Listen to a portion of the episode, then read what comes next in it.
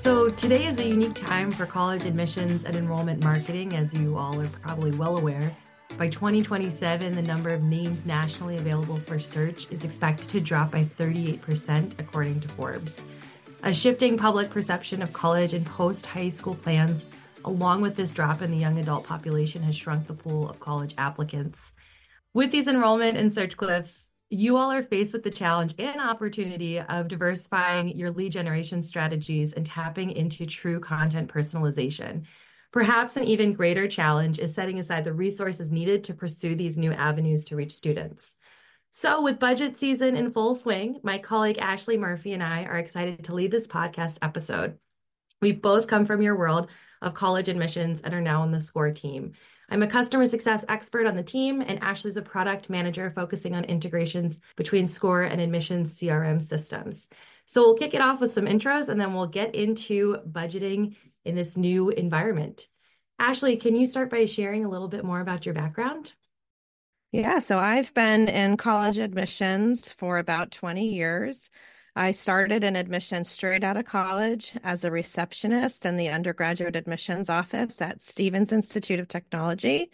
That role evolved to a coordinator position where I was responsible for campus visits and interviews. And I went on to be an assistant director there and to oversee pre college programs for a few years. Uh, before I moved on to NYU, where I was associate director and then the director of admissions for the School of Professional Studies. I moved out to Oregon, where I was fortunate to be a part of the team recruiting and supporting the graduate business programs at Oregon State University. Uh, my family then relocated to Pennsylvania, where I live now, and I served as director of admissions and associate dean for admissions and financial aid at Pennsylvania College of Technology, which is an affiliate of Penn State University. And about five years ago, I changed directions to really dig into the technology that supports enrollment management I was consulting for a number of different institutions for a few years before I joined the Scoir team just about one year ago today. Um, so, having been responsible for enrollment and budget planning at a few different places, I'm excited to be a part of this conversation today. I remember the early days of having these responsibilities and feeling really unsure.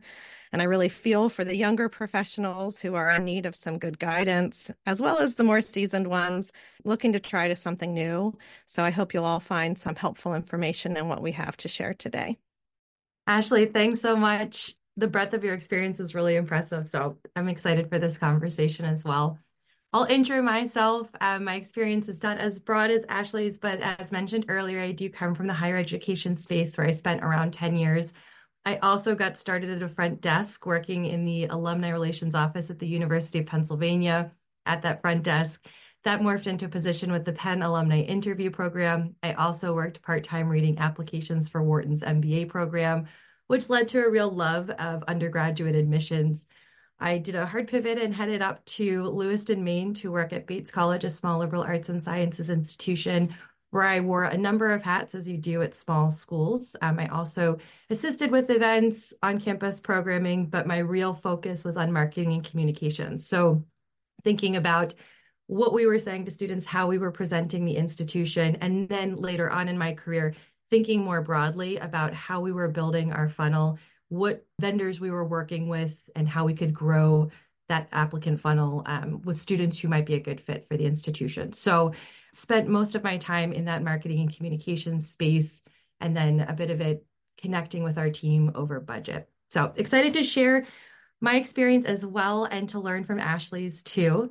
Um, and I think we should just dive right into it. The first question I have for you, Ashley, what do you think was most helpful for you during budget season? We're we're kind of in it right now, depending on the school, but for you, what was most helpful during this time of year? Yeah, for me, I think it was really about keeping good notes. So you have some context for making decisions. So when you're planning your budget, obviously it's good to look at budgets versus actuals and your spending uh, for the year or two or so prior to see how things shook out. But that information isn't all that useful without some context. So that's where the notes come in. I think it's really difficult to make sense of budget performance without some detail on what really happened or what you anticipate to be ahead of you in the coming year. Um, so this could be taking notes throughout the year and documenting. Like as a really simple example, maybe you underspent on something as simple as student ambassador uniforms. Uh, and that could be because three more students than you anticipated returned and they kept existing uniforms. But if you were to look at that without that note, you may not understand why the budget line was underspent. Um, and then you could also anticipate as you're doing your hiring and looking forward to next year that now you know you have six new openings to fill and an additional spend on uniforms there. So that's just a really simple example, but things that may seem like they'll be fairly consistent from year to year, like ambassador clothing, provided you don't have a big disruption like a branding change or something like that, which could be a subject for another example. Um, that can sometimes have larger fluctuations based on different variables. So, taking the time to take notes of these things while they're happening will help you from having to really scratch your head uh, when you're under the pressure of budget season, trying to remember why one year looked so different from another. That's really helpful. I like that practical example um, of the uniforms. I, part of my answer was related to that of keeping really good notes and having a deep understanding of everything that goes into getting a certain result. Even in the smallest admission offices, I think we can sometimes be siloed and budget can be sliced up depending on how your office is structured. So for me during budget season, what was really helpful was having a lot of conversations with my colleagues and seeing what they were playing with and how they were operating and trying to make sure we were thinking strategically and holistically about where our dollars were going. So trying to remove those silos. You know, for example, if the goal is to bring in more students from the West in your funnel, it's not just name buys that are getting you there. You're also thinking about travel, targeted advertising, events that you might be hosting. So while there might be a person who focuses on in person recruitment and another person who looks at name buys, we're all working towards the same goal. So kind of trying to remove those silos.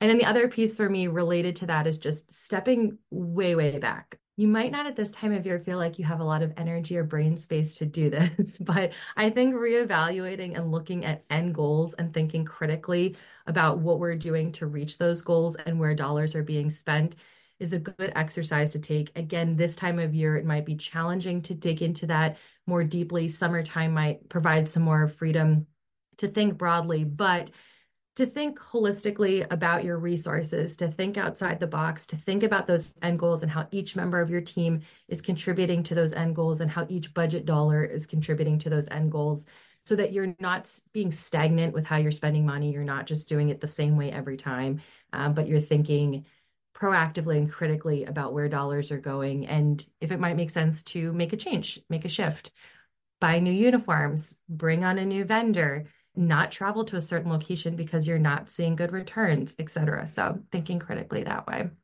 Yeah, I would just really second that knowing your ROI. I think that's a huge piece of planning um, and being thoughtful and not being afraid to say, I don't know how to calculate ROI or I need help in how we manage our data around what we're doing so that you can calculate it.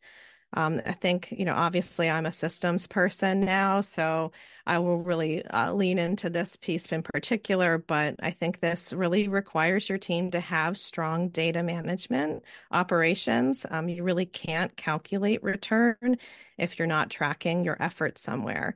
And hopefully you have a well built CRM system, but even the best CRM system can only give you what you put into it.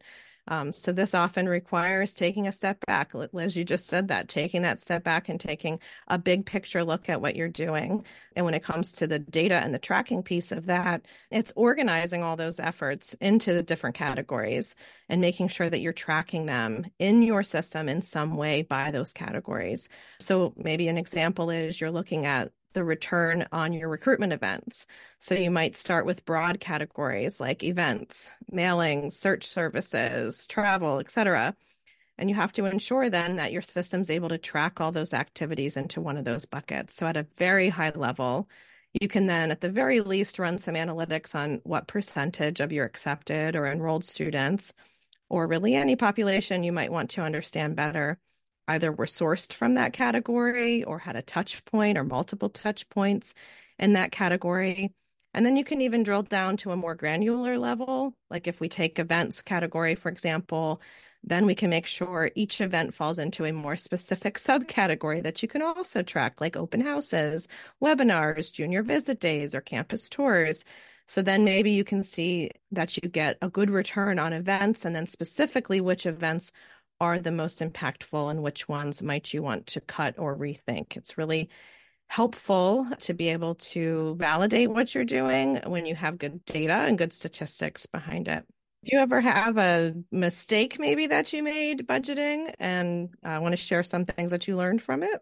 Yeah, well, really, it's quite related to what you were just speaking to, Ashley. It was, I think, early on not recognizing the importance of tracking everything that we were doing in a clean and orderly fashion.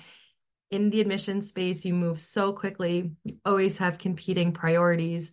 And doing something like what you just spoke to, putting systems into place to track things, it's like some work that might go unnoticed. It's kind of the unsexy work of marketing, right? Is putting that tracking into place, but it is so hypercritical. So that was an early mistake on my end was not thinking critically about who I needed to talk to to get systems in place so that we could track the work that we were doing.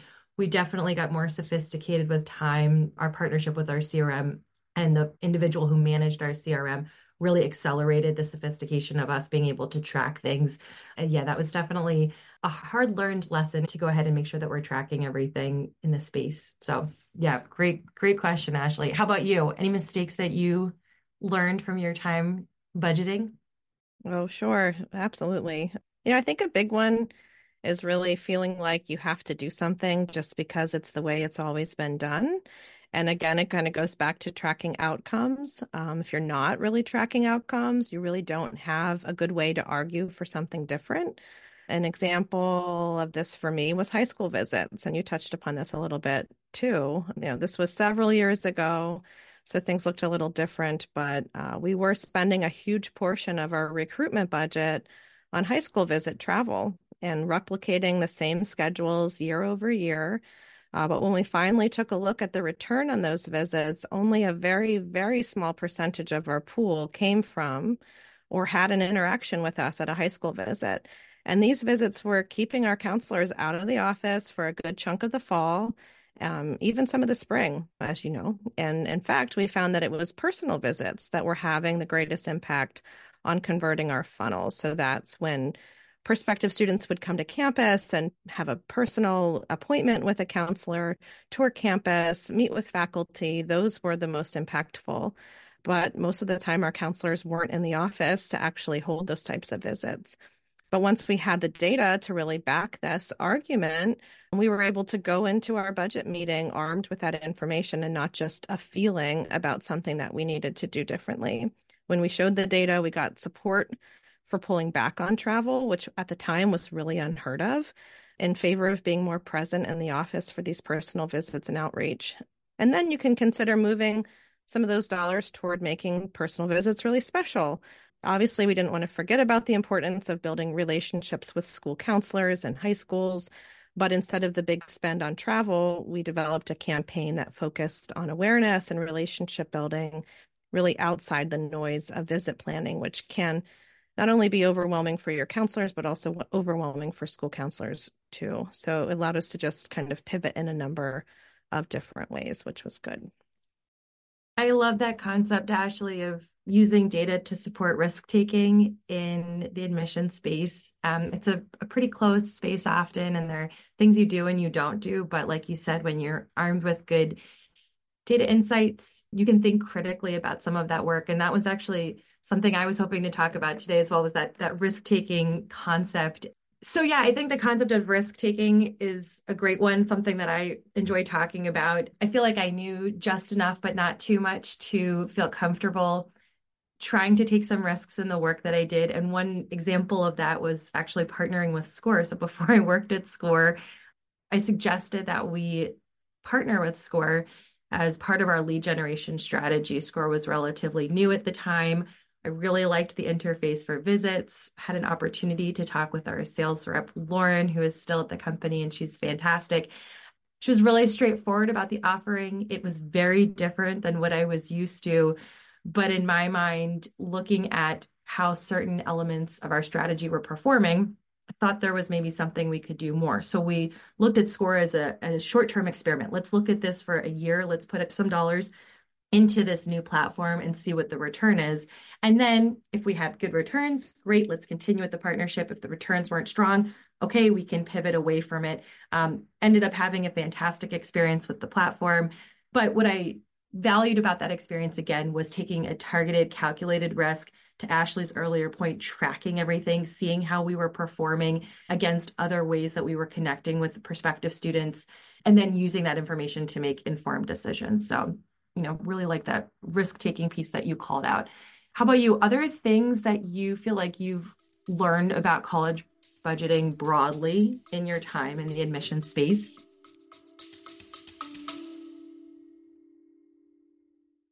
Cracking the college admissions code just got easier. I'm Rebecca Gordon, your go to fictional college admissions counselor for the rich and famous. Tune into The Admissions Game Satire Edition and uncover my top secrets for surefire Ivy League admission. Ditch the old Photoshop your face onto a water polo hunk trick. We reveal all the latest loopholes. So laugh and learn with The Admissions Game wherever you podcast.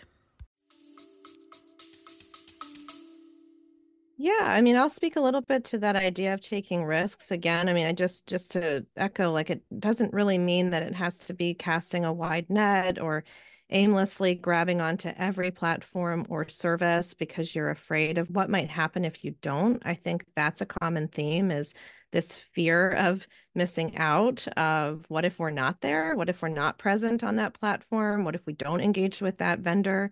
there's a lot of services and vendors out there, uh, but who and how you decide to engage with should directly relate to your strategy and what your targets are.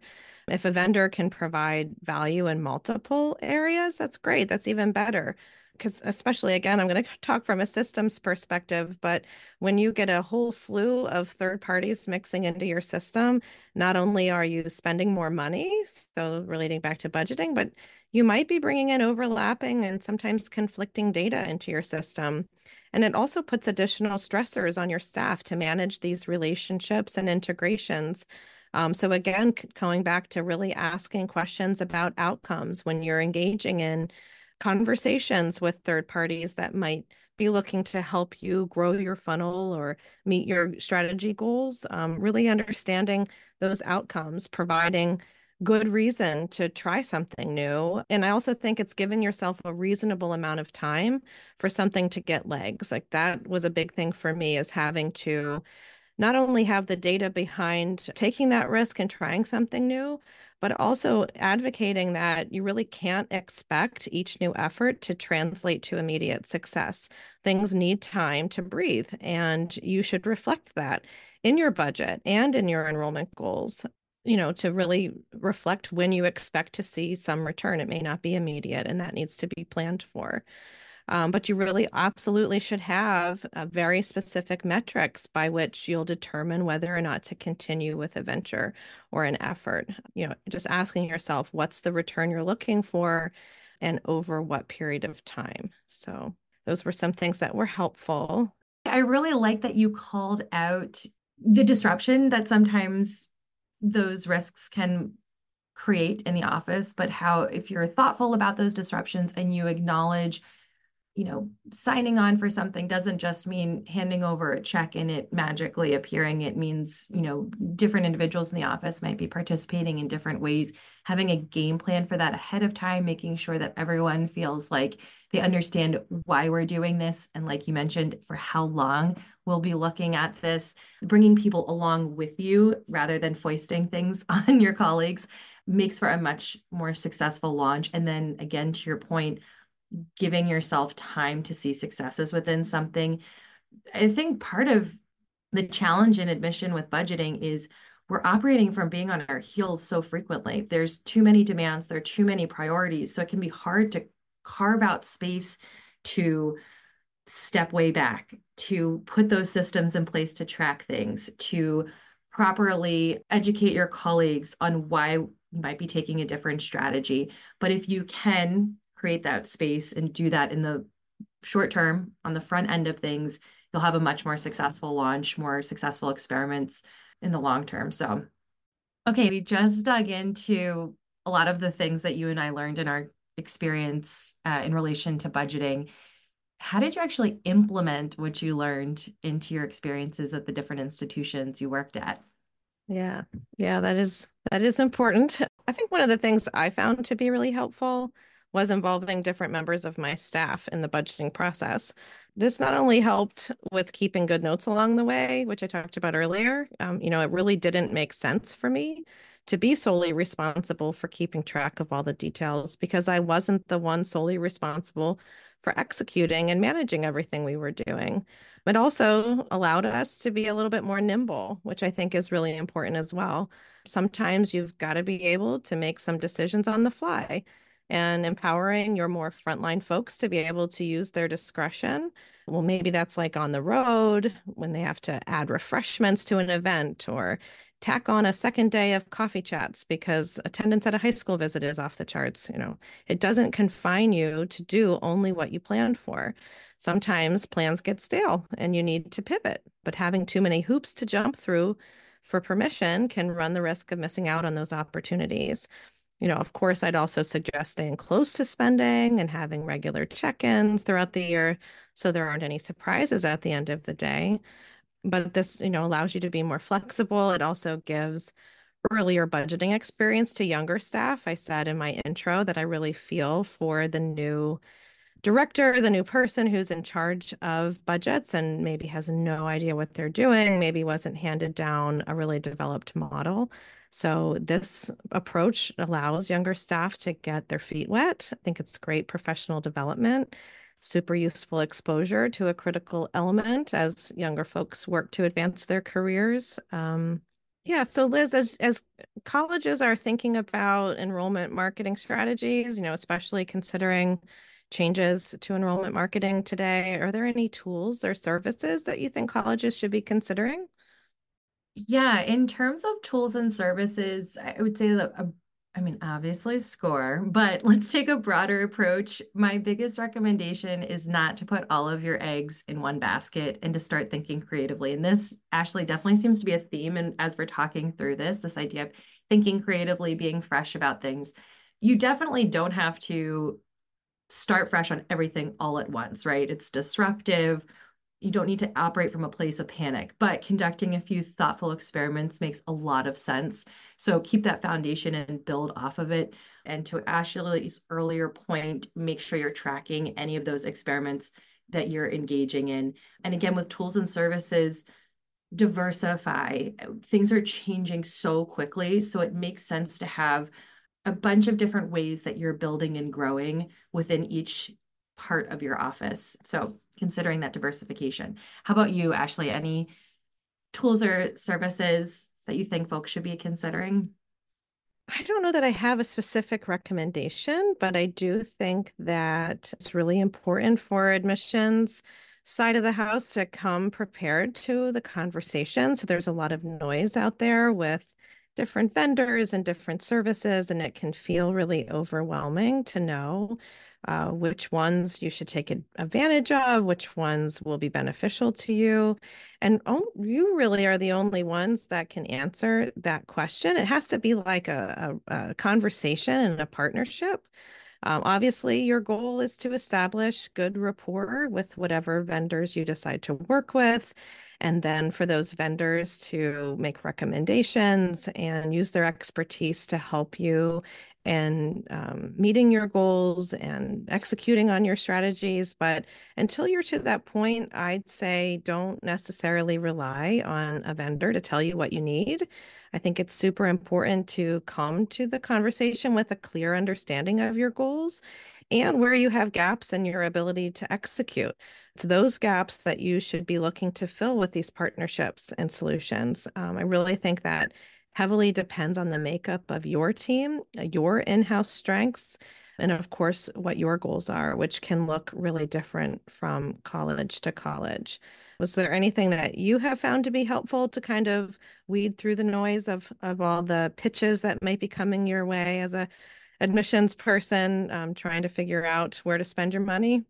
Yeah, that's such a good question. I mean, first for me always is that I love a good spreadsheet. You know, when you're in the trenches and you're so, so busy, I used to go ahead and take any messages from vendors, throw them into a folder, and then eventually, when I had a minute of time, put them into a spreadsheet. It was usually relatively messy and quick, but I'd be able to surface that spreadsheet every once in a while during our marketing meetings and we'd add more information to the spreadsheet so we had a lay of the land. Not everything that you're receiving is crap. Some of it's really good. And there's some really interesting, innovative companies and organizations out there that are thinking critically about how to solve problems in unique ways. So I didn't want to be missing any of that throughout the noise. So that spreadsheet really helped me just quickly grab things, get a sense of them, and then at a relatively regular cadence, fill in some gaps and say, this actually does seem really interesting. Maybe we should do a deeper dive into that company, that organization. What is it? How old is it? Who are they working with? What can they do that's different? To your earlier point, Ashley, what holes do we have in our office that we're looking to fill? So the, the good old fashioned spreadsheet really served me well. The other layer to, you know, thinking about cutting through the noise is sales folks will often send messages to a bunch of people in the office. So, as an office, having an idea of whose job it is to do the research and stay ahead of the trends makes a lot of sense so that, you know, someone down the hall isn't saying, Yes, I want to hear this pitch, while the next person, you know, two minutes later is saying, I don't want to hear the pitch, right?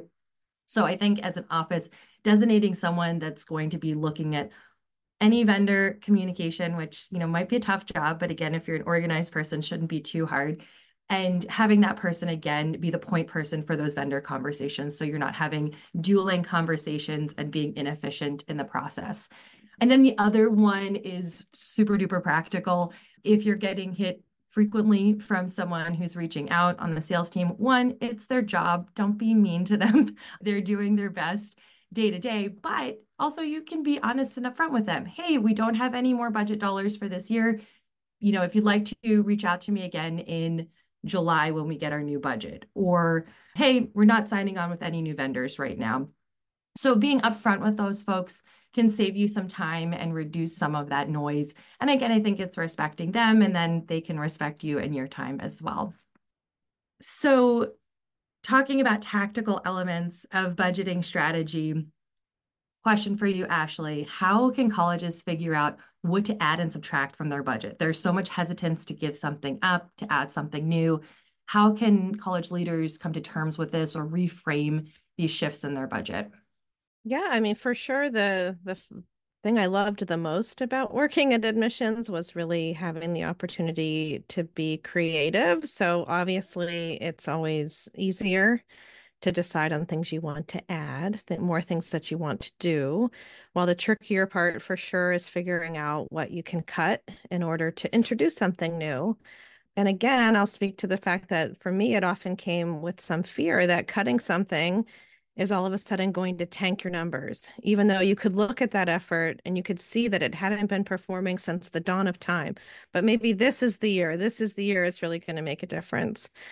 So, again, it goes back to setting metrics when you introduce something new. How much time are you going to give this thing to perform?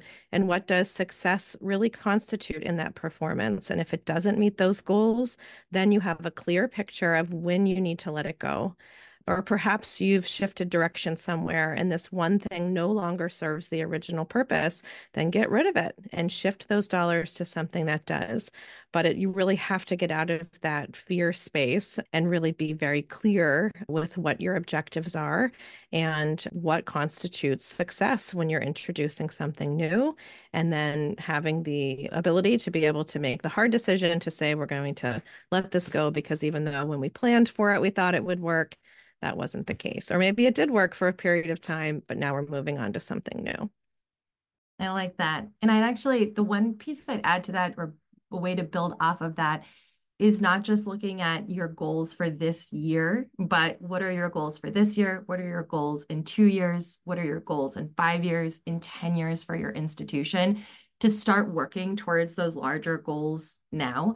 I think there's a, often a feeling in higher ed that everything needs to happen in this immediate moment, which can often keep teams from working thoughtfully, methodically towards specific goals. So, recommendation to not fall into that trap, hold your ground. We're implementing this this year, we're implementing that next year. In three years, we're going to be considering blank. And that way, you're working in a strategic way towards longer range goals. And that can sometimes help again with that larger budget conversation of what to cut. So when you, I know you were a little closer to the marketing and communications world more recently than me. Do you have any ideas? So we talked a lot about what to cut, what where to spend. What are some low cost, high reward strategies that colleges might think about as they're doing their planning? Super question. So from my perspective, everything right now, especially for this generation of students, is about authenticity and building connection. Um, and that's really at odds with the broadly generic appeal to everyone content of your that we you know traditionally engaged in in the admission space. So my recommendation is to try to bring in different voices. This takes some upfront work to build structure, to create a clear project, to create clear expectations. But with a little bit of coaching, I've found that you can really find gold. You can elevate some really interesting, unique voices. You can help high school students feel seen and heard in a student that might be reflected on their campus.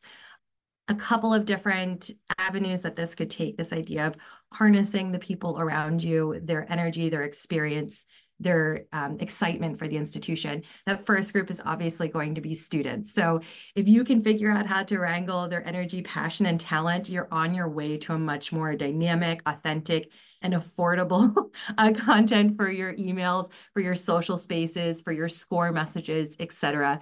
And it's not just them giving something to you. I think it's really important to think of how to frame a project so that they're learning from the experience as well. Students who are working in your office want to build their resume. So my recommendation is to structure their work so that they're able to say in a future interview or on their resume, they created content for this number of students, they maintained a blank percent open rate, a blank percent click rate, et cetera. Uh, make sure you're framing their initiatives in a way that allows them to develop professionally.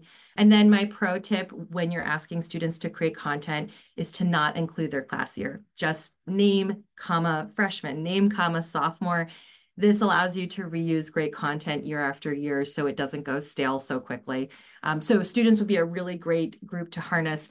Professors can often be a great resource. I know they're often relatively busy, but I'm sure you have a couple of friendlies on your campus that recognize the importance of the work in the admission office. Maybe they're looking to build a program on your campus, et cetera.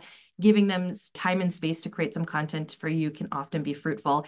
And letting that content speak to their deep passion for their academic area of study can be cool. It doesn't have to fit into a specific mold of three sentences. If you have a professor that wants to go on for you know, three paragraphs about something super geeky in their field, there's a chance that that student who's interested in that field will also find those three paragraphs really interesting. So professors can be another great resource. Um, and then staff. I think staff on college campuses can often get overlooked. Folks who are working in your writing center, your chaplain, your head of dining. These are people who know your campus intimately they love it. They're excited to connect with students and do connect with students every day. So they can often bring a really nice perspective. The fourth group would be alumni, again, a little bit more involved because often those folks are not on campus, but they can be another great resource for creating um, really nice, authentic content, elevating different voices in an interesting way. Related to that, if you don't have time to coach up these groups or provide clear expectations, clear projects for them, poach great existing content. So recommendation would be to go talk to your marketing teams about your news sites, stories they've worked on, photo essays, etc. I think in the admission space, we often get into these cycles of creating new when there's so much good that already exists out there. So you don't have to create new all of the time. There's a lot of great content that already exists in your space. In talking about existing content that's out there, my recommendation is to think about how you can keep people consuming it. One really clear example of this on YouTube, you should have clear playlists. Opt for a channel with lots of content versus many channels with limited content. So when a student clicks on that YouTube video about student life, they're not just seeing one video on your dining hall, they're also seeing seven other videos that relate to living on campus. Um, so again, try to think about encouraging consumption of the good content that exists, pulling those good pieces of content together. Another example of that on a lot of institutions have news sites. See if there's a way of tagging that content and making it searchable so that if parents and guardians want to learn about student outcomes, they can quickly click on alumni and see 40 stories of really successful graduates and what they're doing. And they can see all of the impressive things that are happening on your campus. Or if a student is really passionate about the arts. They can click on that arts tab and then read all of the stories that you've had over the last 10 years about arts on your campus. Your campus isn't limited to the last year, right? It's a culture and environment that has been built upon and grown, and there's a lot of great existing content. So if you can organize that content, bring it together, then I think you'll be more effective and you're you're saving some time and effort as well. Yeah, that's really awesome, Liz. Yeah, thank you. Obviously, you are pulling from some great experiences, and I know any way that we can definitely look to be thoughtful in our spending is really important in this big, broader conversation of budgeting as a whole. So that makes a lot of sense. Thanks, Ashley. So that is actually all the time we have for today. Want to thank all of our listeners for joining us for this conversation on college budgeting in light of the many changes that are happening in higher education. Um, and a quick plug for Scoir if you're looking to diversify your enrollment marketing strategy, I definitely recommend checking out our new offering, Managed Subscriptions. So, with Scoir's Managed Subscriptions, our engagement strategists, all of whom are previous admission marketing professionals, yours truly included, will develop, execute, and monitor your end-to-end 12-month content and communications plan, which will be uniquely tailored to your institutional objectives. This is not your standard like plug and play type of experience. We really try to take a very personalized approach to supporting your institutional initiatives and elevating your institution on the Scoir platform. Our team will provide ongoing progress reports for you and performance insights so that you can go ahead and track performance like Ashley and I spoke about earlier today. And we'll also use those data insights to make real-time adjustments to your Scoir presence, all in an effort to maximize your results. So if you're interested in learning more about managed subscriptions and or you'd like to work with me, you can learn more at www.scoir.com forward slash colleges forward slash managed dash subscriptions. And I hope to have a conversation with you soon. See you next time.